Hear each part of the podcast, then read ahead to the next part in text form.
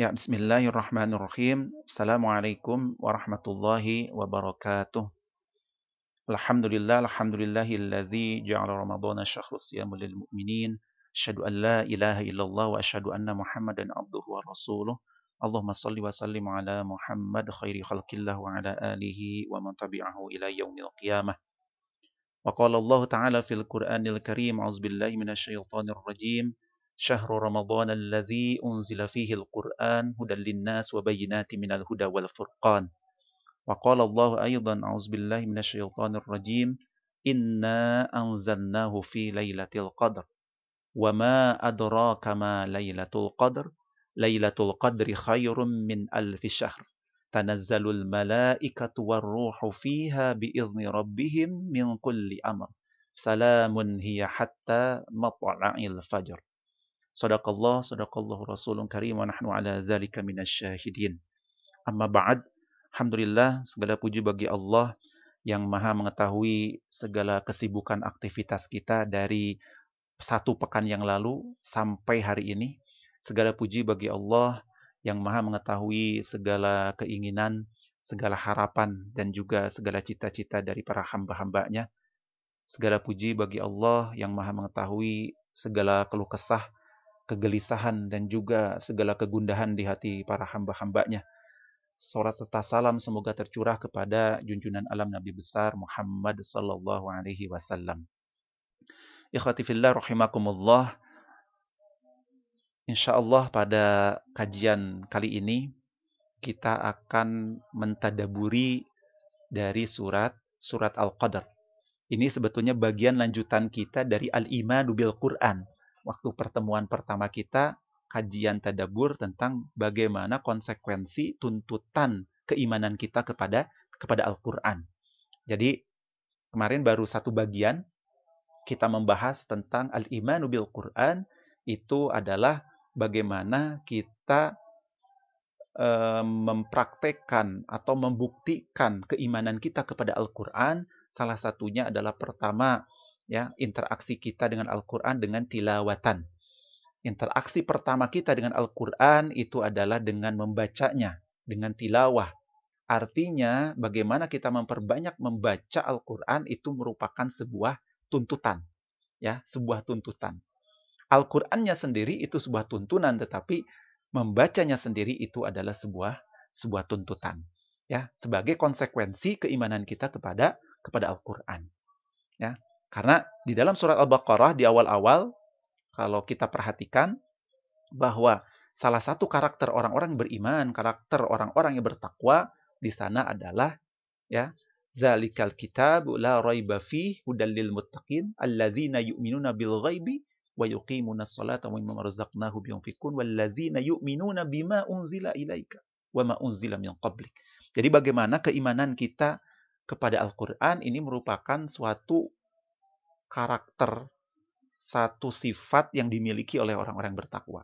Nah, oleh karena itu, interaksi pertama kita dengan tilawatan. Yang kedua adalah dengan fahman, yaitu memahaminya. Kita mau mentadaburinya, ya, mencoba merenungkannya, apa-apa yang kita baca. Kita renungkan ayat-ayat Al-Quran, kita coba hayati, kita coba renungkan, kita coba refleksikan kepada diri kita, dan sebagainya, bagaimana Al-Quran itu berbicara tentang kita, keluarga kita, ya tentang lingkungan, masyarakat sampai berbicara tentang negara. Nah, setelah itu maka langkah berikutnya setelah kita memahami, mentadaburi, yaitu langkah berikutnya adalah bagaimana kita tatbiqan wa hifzan. Bagaimana kita harus bisa mengamalkan ayat-ayat yang ada di dalam di dalam Al-Qur'an dan wahifzan dan menjaganya dengan cara apa? Salah satu yang paling mudah kita bayangkan untuk menjaga itu adalah bagaimana kita berusaha untuk mencoba meng menghafalkan Al-Quran. Meskipun kita mulai dengan bertahap dari surat-surat pendek, ya dari ayat-ayat uh, ayat-ayat yang tidak terlalu panjang dan sebagainya. Itu salah satu cara kita untuk berinteraksi dan itu sebagai tuntutan dari konsekuensi keimanan kita kepada Al-Qur'an. Nah, yang berikutnya ya, konsekuensi keimanan kita kepada Al-Quran, bagaimana kita bisa mentarbiah diri kita, ya, membina diri kita itu dengan ayat-ayat Al-Quran.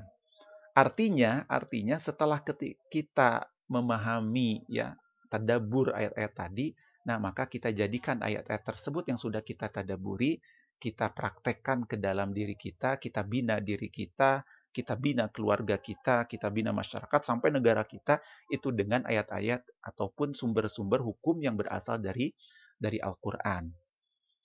Nah, ikhwati fillah rahimakumullah. Nah, pada kesempatan kali ini kita akan coba mentarbiah diri kita ya, mencoba memahamkan diri kita dengan mentadaburi surat surat Al-Qadar. Nah, karena ini penting ya ketika kita berada di dalam bulan Ramadan dan ini di 10 hari terakhir maka kita coba tadaburi surat Al-Qadar ini sebagai bagian dari tarbiyatun nafs.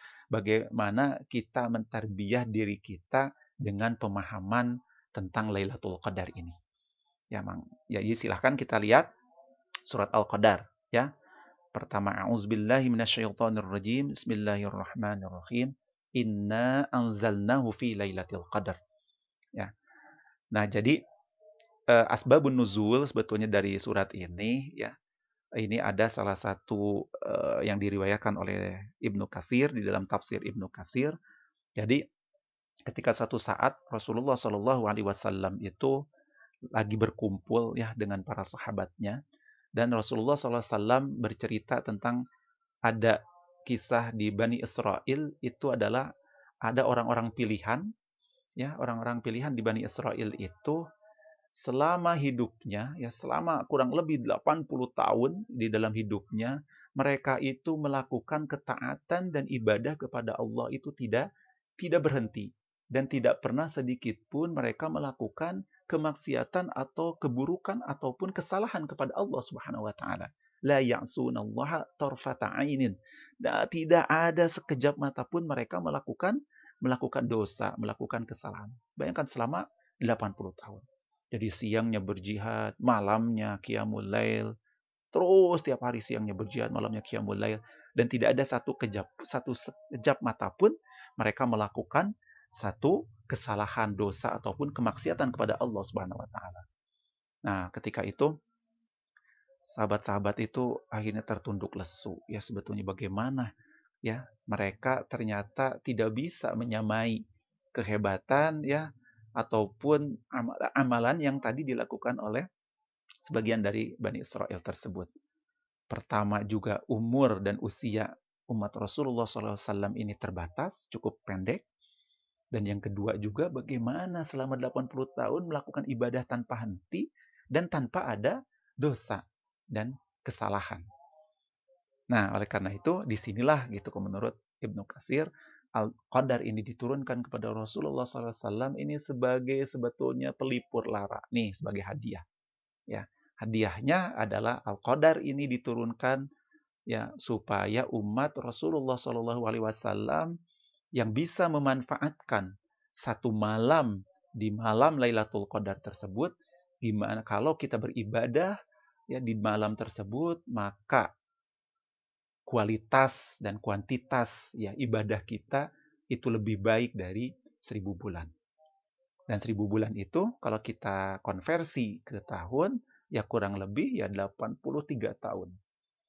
Oh, subhanallah ya tabarakar rahman. Ini merupakan salah satu anugerah Allah yang hanya diberikan kepada umat Rasulullah Shallallahu Alaihi Wasallam karena Allah tahu usia-usia umat Rasulullah SAW ini tidak panjang-panjang ya, berbeda dengan usia umat-umat terdahulu.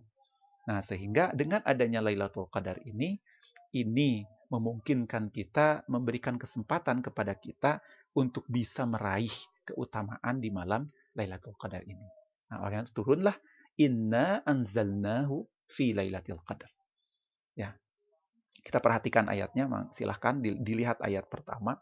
Inna anzalnahu fi Lailatul Qadar. Kalau menurut ulama para ulama tafsir inna di sana Allah menggunakan kata kami padahal di sana bukan menggunakan kata aku.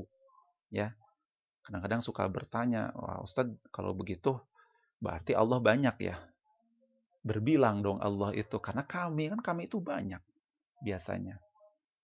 Dan juga anzalnahu itu pun ada juga pengulangan kami lagi.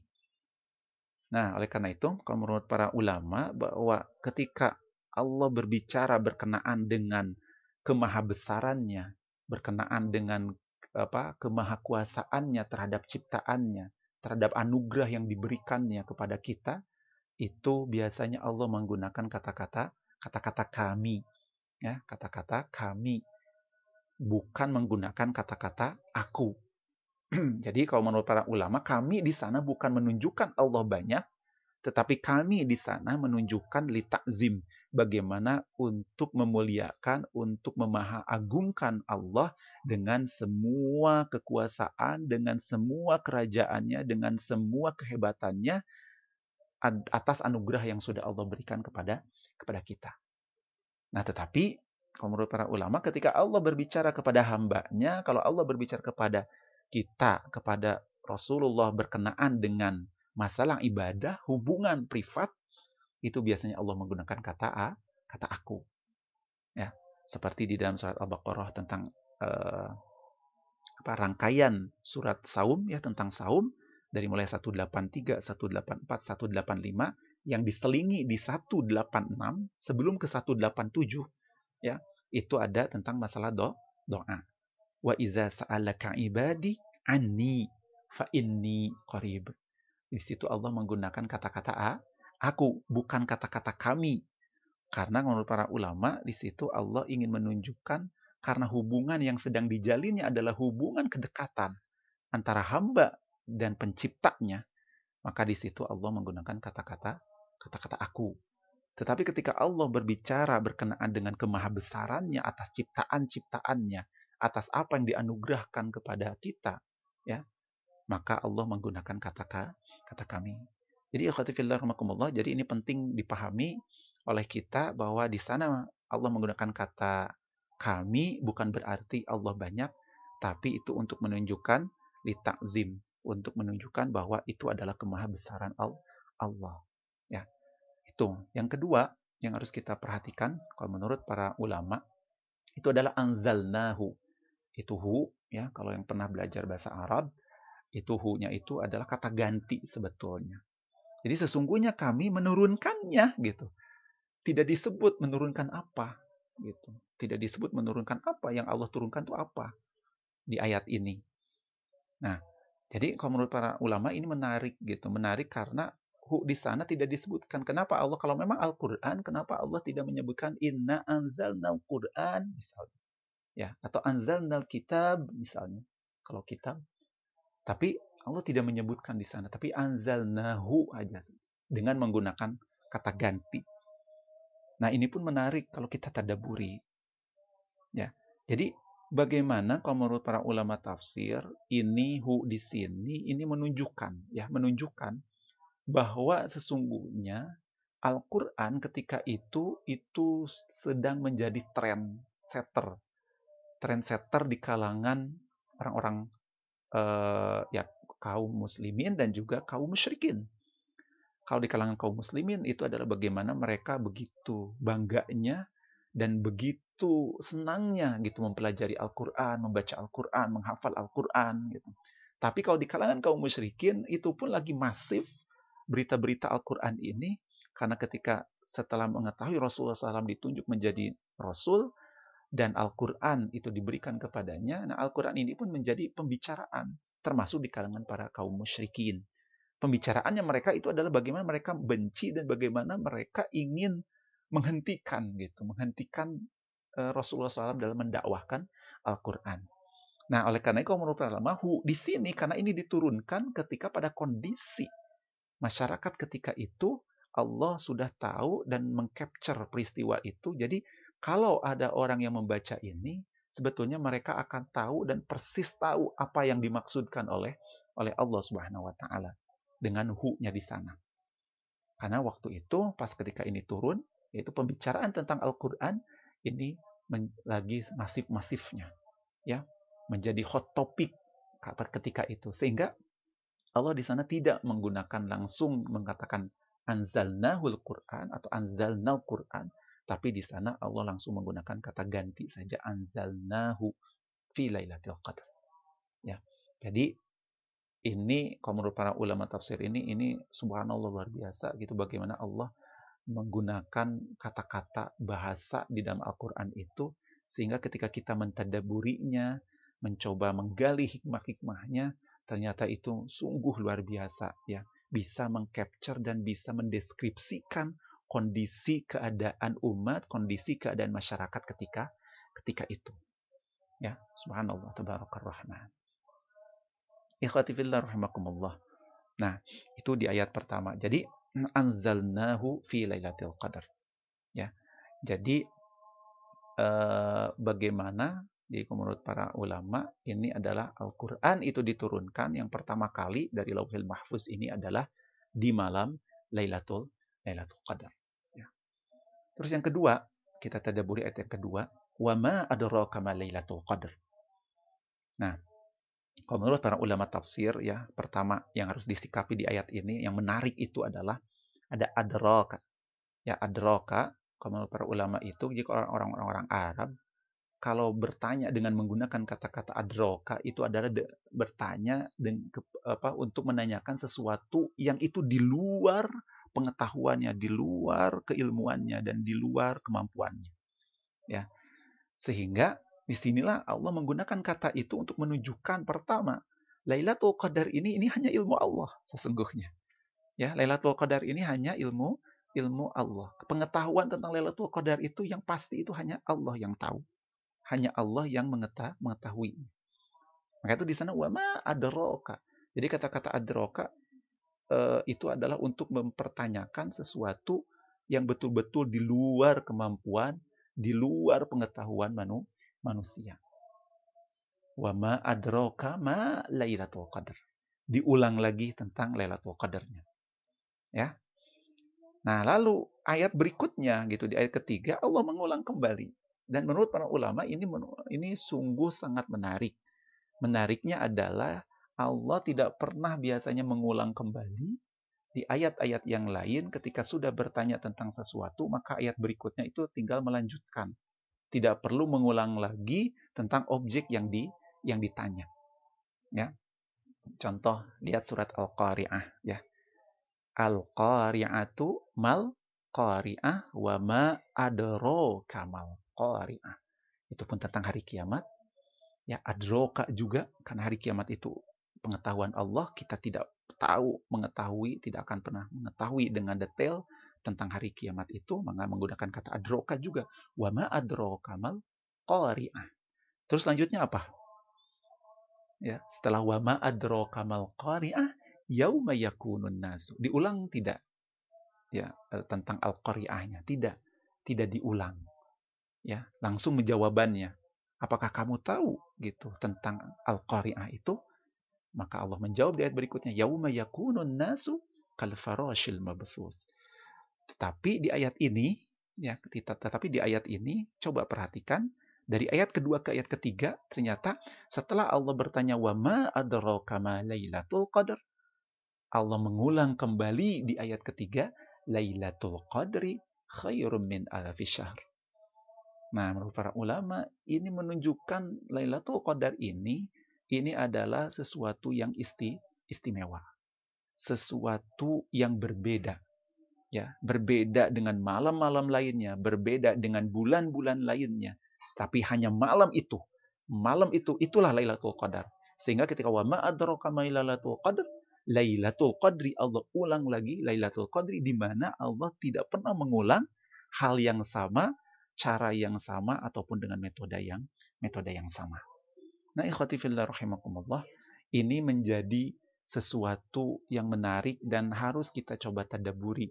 Jadi betapa urgennya urgennya betapa urgensi dari Lailatul Qadar ini ya Allah coba ingin titipkan kepada kita, ingin pesankan kepada manusia bahwa sesungguhnya ini Lailatul Qadar ini ini menjadi istimewa ya sehingga bagaimana ketika Allah membawakan kata-kata di Al-Qur'an itu ternyata berbeda ya dibandingkan ketika Allah membawakan sesuatu di ayat-ayat yang yang lainnya.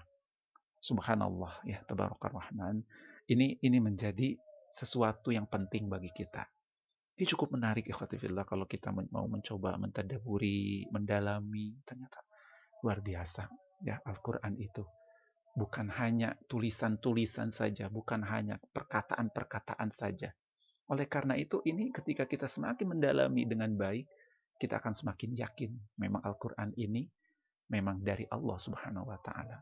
Bukan kata-kata Rasulullah sallallahu alaihi wasallam. Nah, ikhwati fillah rahmakumullah. Jadi ini penekanan kalau menurut para ulama, Lailatul Qadri khairum min Jadi Allah mengulang kembali dari pertanyaan itu yang biasanya tidak Allah lakukan, tapi di surat Al-Qadar ini Allah lakukan dengan pengulangan yang sama. Ya, sebelum memberikan jawabannya. Ya, baru setelah Lailatul Qadri, baru jawabannya adalah khairum min alfi syahr. Nah, ikhwati fillah rahimakumullah, menurut para ulama yang berikutnya lagi yang perlu kita tadaburi, khairun. Ya. Itu kata-kata itu baik. Tapi ketika ditempeli setelah kata-kata khairun itu ada kata-kata min di sana, maka menurut para ulama artinya menjadi lebih baik. Gitu ya, akan lebih baik dari jadi tidak bisa disamakan. Gitu. Kalau di sana Eh, setelah kata-kata khairunnya itu ada kata-kata minnya. Jadi tidak bisa disamakan. Jadi min alfi syahrin. Jadi Lailatul Qadar ini ini akan menjadi lebih baik ya, bagi mereka yang mendapatkannya, bagi mereka yang bisa memaksimalkan di malam-malam di malam tersebut, maka reward pahala yang akan didapatkan olehnya itu adalah khairum min alfi syahrin. Itu akan lebih baik. Ya bukan sama bukan identik bukan sama dengan tetapi dia akan lebih ya lebih dari alfi syahrin jadi hitungan kita yang tadi seribu bulan yang kurang lebih 83 tahun itu itu hanya 83 alfi syahrinnya. Tetapi Lailatul Qadarnya sendiri ini khairun min alfi syahrin.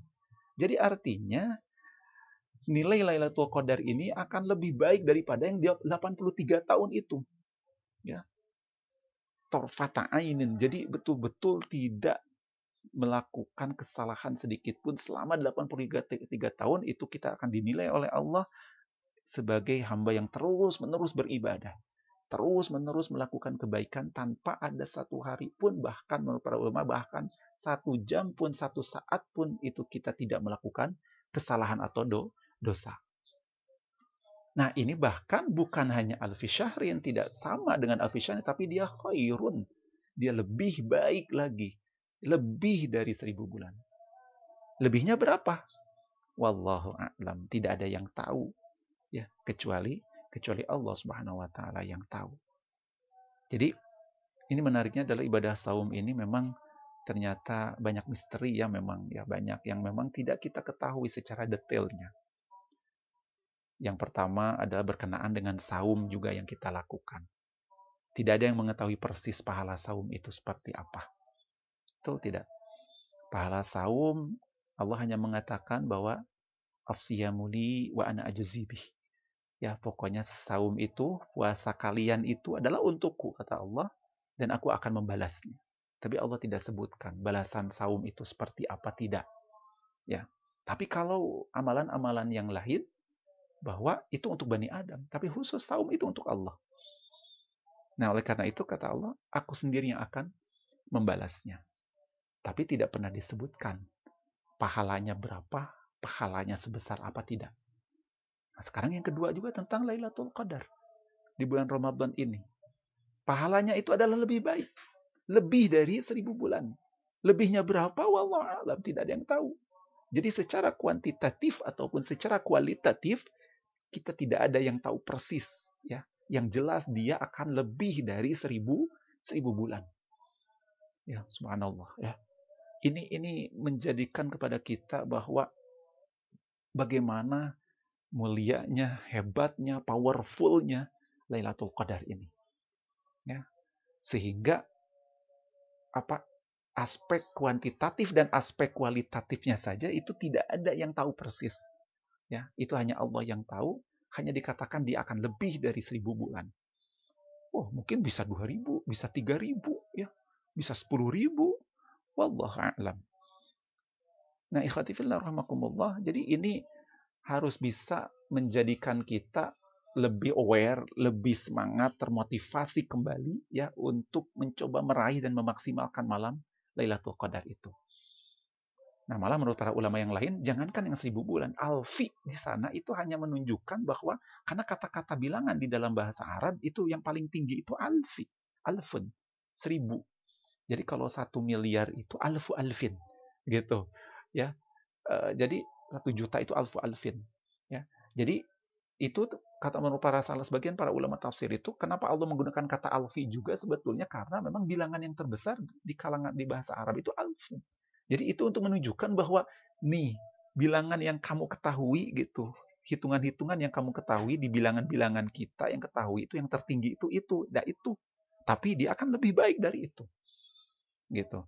Nah, ini kan berarti menunjukkan bahwa bisa jadi gitu sebetulnya bilangan batasnya saja apa upper bound ya upper boundnya itu bukan alfu gitu bukan alfi syahrin bukan seribu sebenarnya tapi karena hitungan manusia ya hitungan manusianya bilangan terbesarnya adalah itu maka Allah gunakan kata itu untuk membuktikan bahwa sebetulnya pertama ya ketika kalian mendapatkan Lailatul Qadar maka nih bilangan terbesar itu kalian capai bahkan ini akan dilebih besarkan lagi kata Allah dari bilangan yang terbesar yang kamu kenal.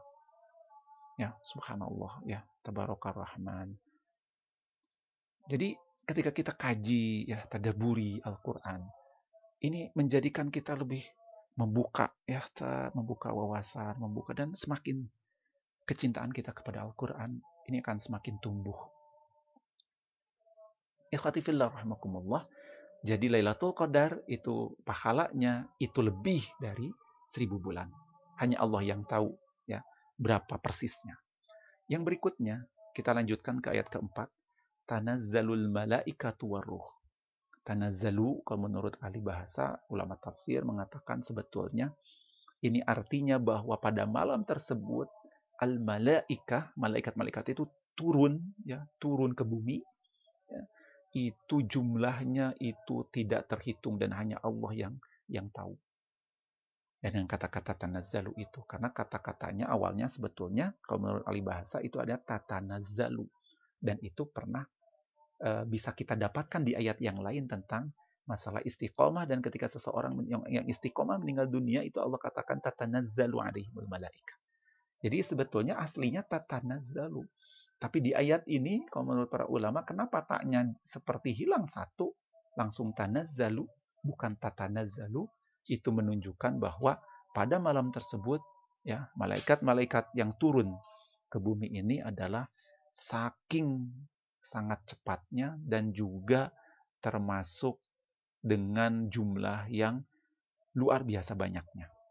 Ya, dan itu hitungan yang persisnya berapa banyak itu hanya hanya Allah yang tahu.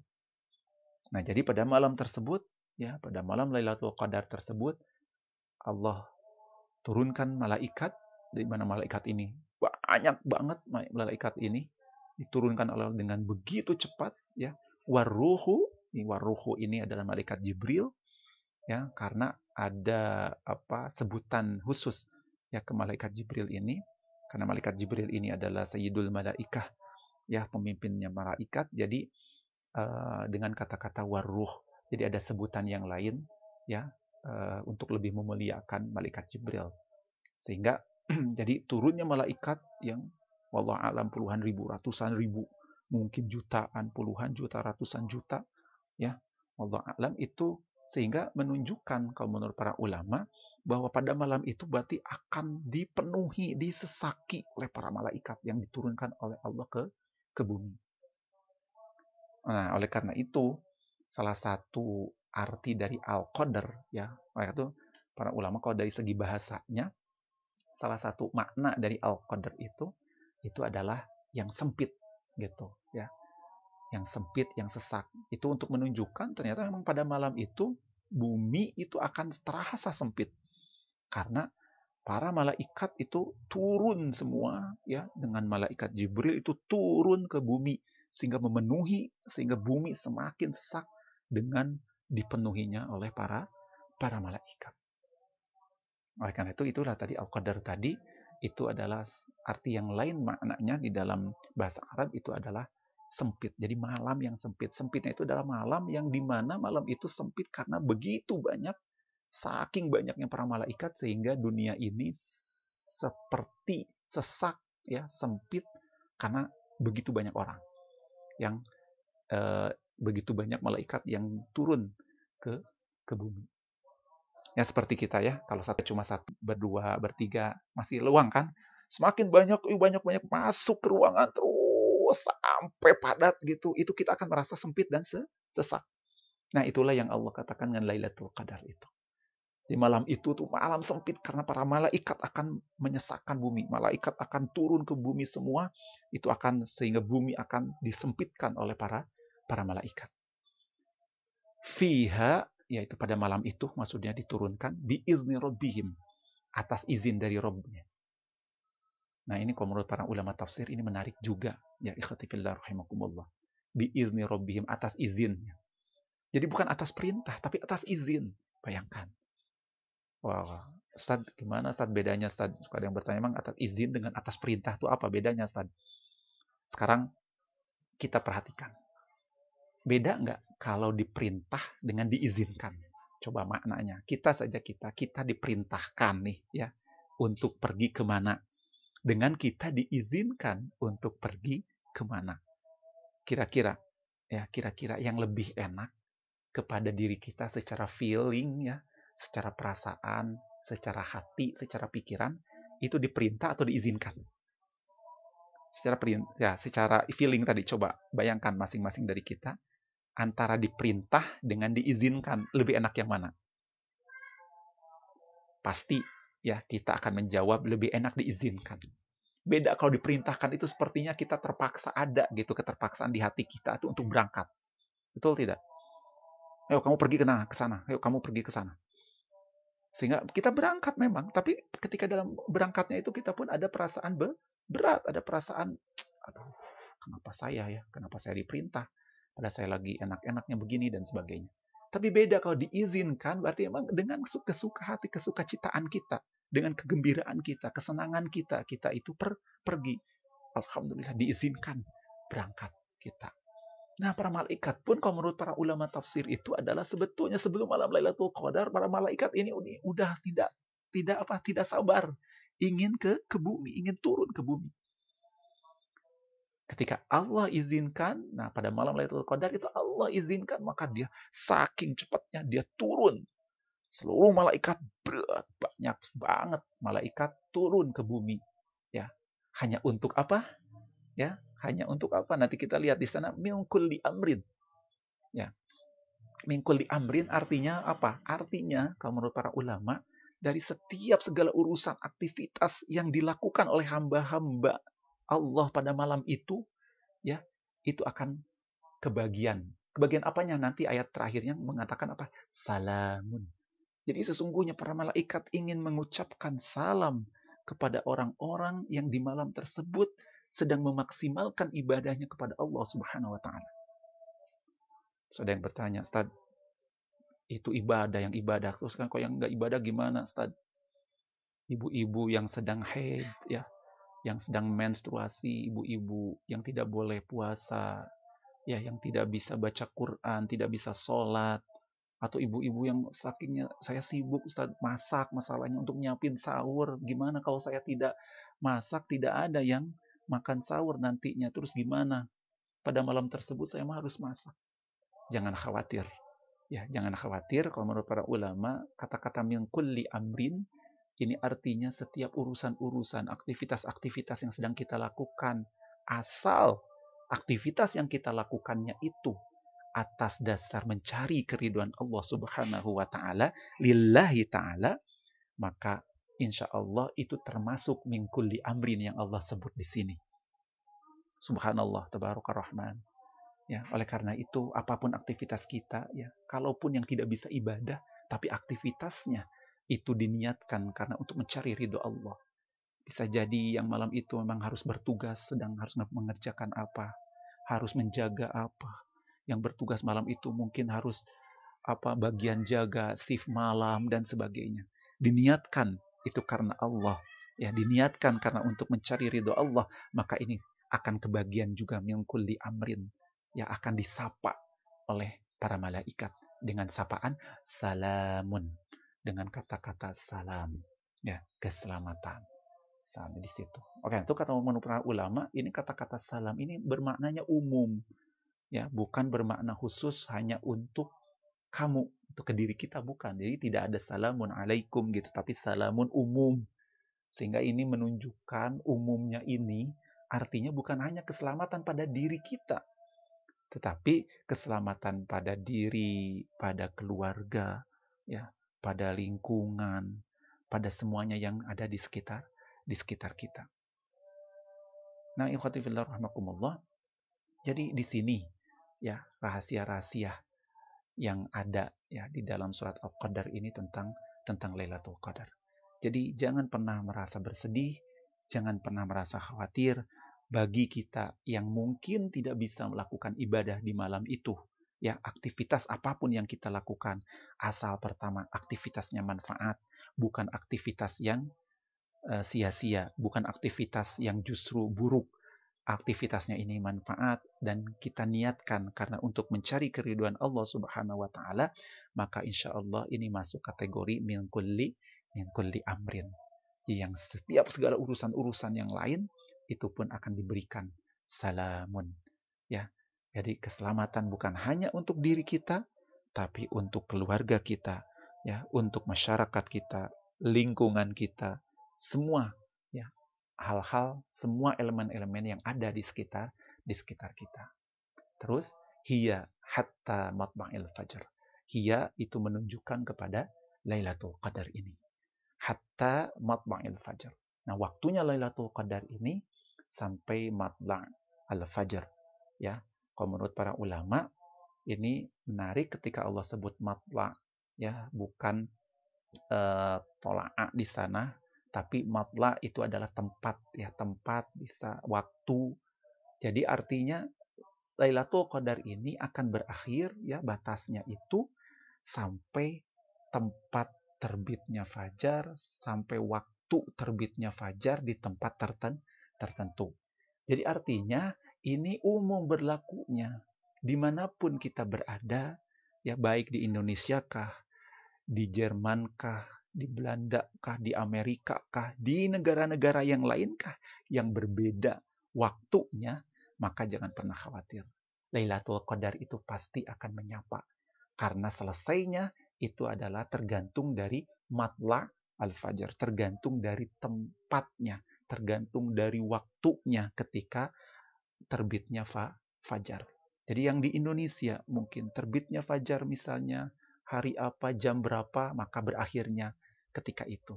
Yang di luar negeri, di mana pun kita berada, maka terbitnya fajar akan sesuai dengan waktu dan tempat kita berada. Nah, maka di situlah ya kita bisa menyimpulkan di sana bahwa bagaimana Lailatul Qadar ini Allah bagikan ke semua manusia di mana pun berada. Tinggal kita bisa memaksimalkannya. Nah, ikhwati fillah rahimakumullah, sebelum saya akhiri di sini ada yang paling menarik berkenaan dengan masalah waktu. Ya, tadi uh, kita menyebut ada satu pengulangan di surat Al-Qadar ini dengan kata-kata Lailatul Qadar.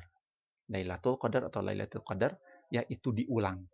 Ya, meskipun ini sebetulnya bukan dalil yang uh, fix ataupun yang memang pasti begitu tidak, tetapi ini pernah disampaikan eh, oleh para ulama.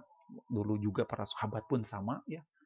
Umar ketika zaman Umar bin Khattab ya ketika itu ngumpul-ngumpul dengan para sahabatnya termasuk dengan Ibnu Abbas di sana mereka pun sama. Kadang-kadang ketika membicarakan Lailatul Qadar itu kapan kapan ya terjadinya. Yang mengatakan wah malam 21, 23, ya 25 yang malam-malam ganjil. Bahkan ada yang mengatakan enggak semua malam pokoknya itu bisa turun dan sebagainya.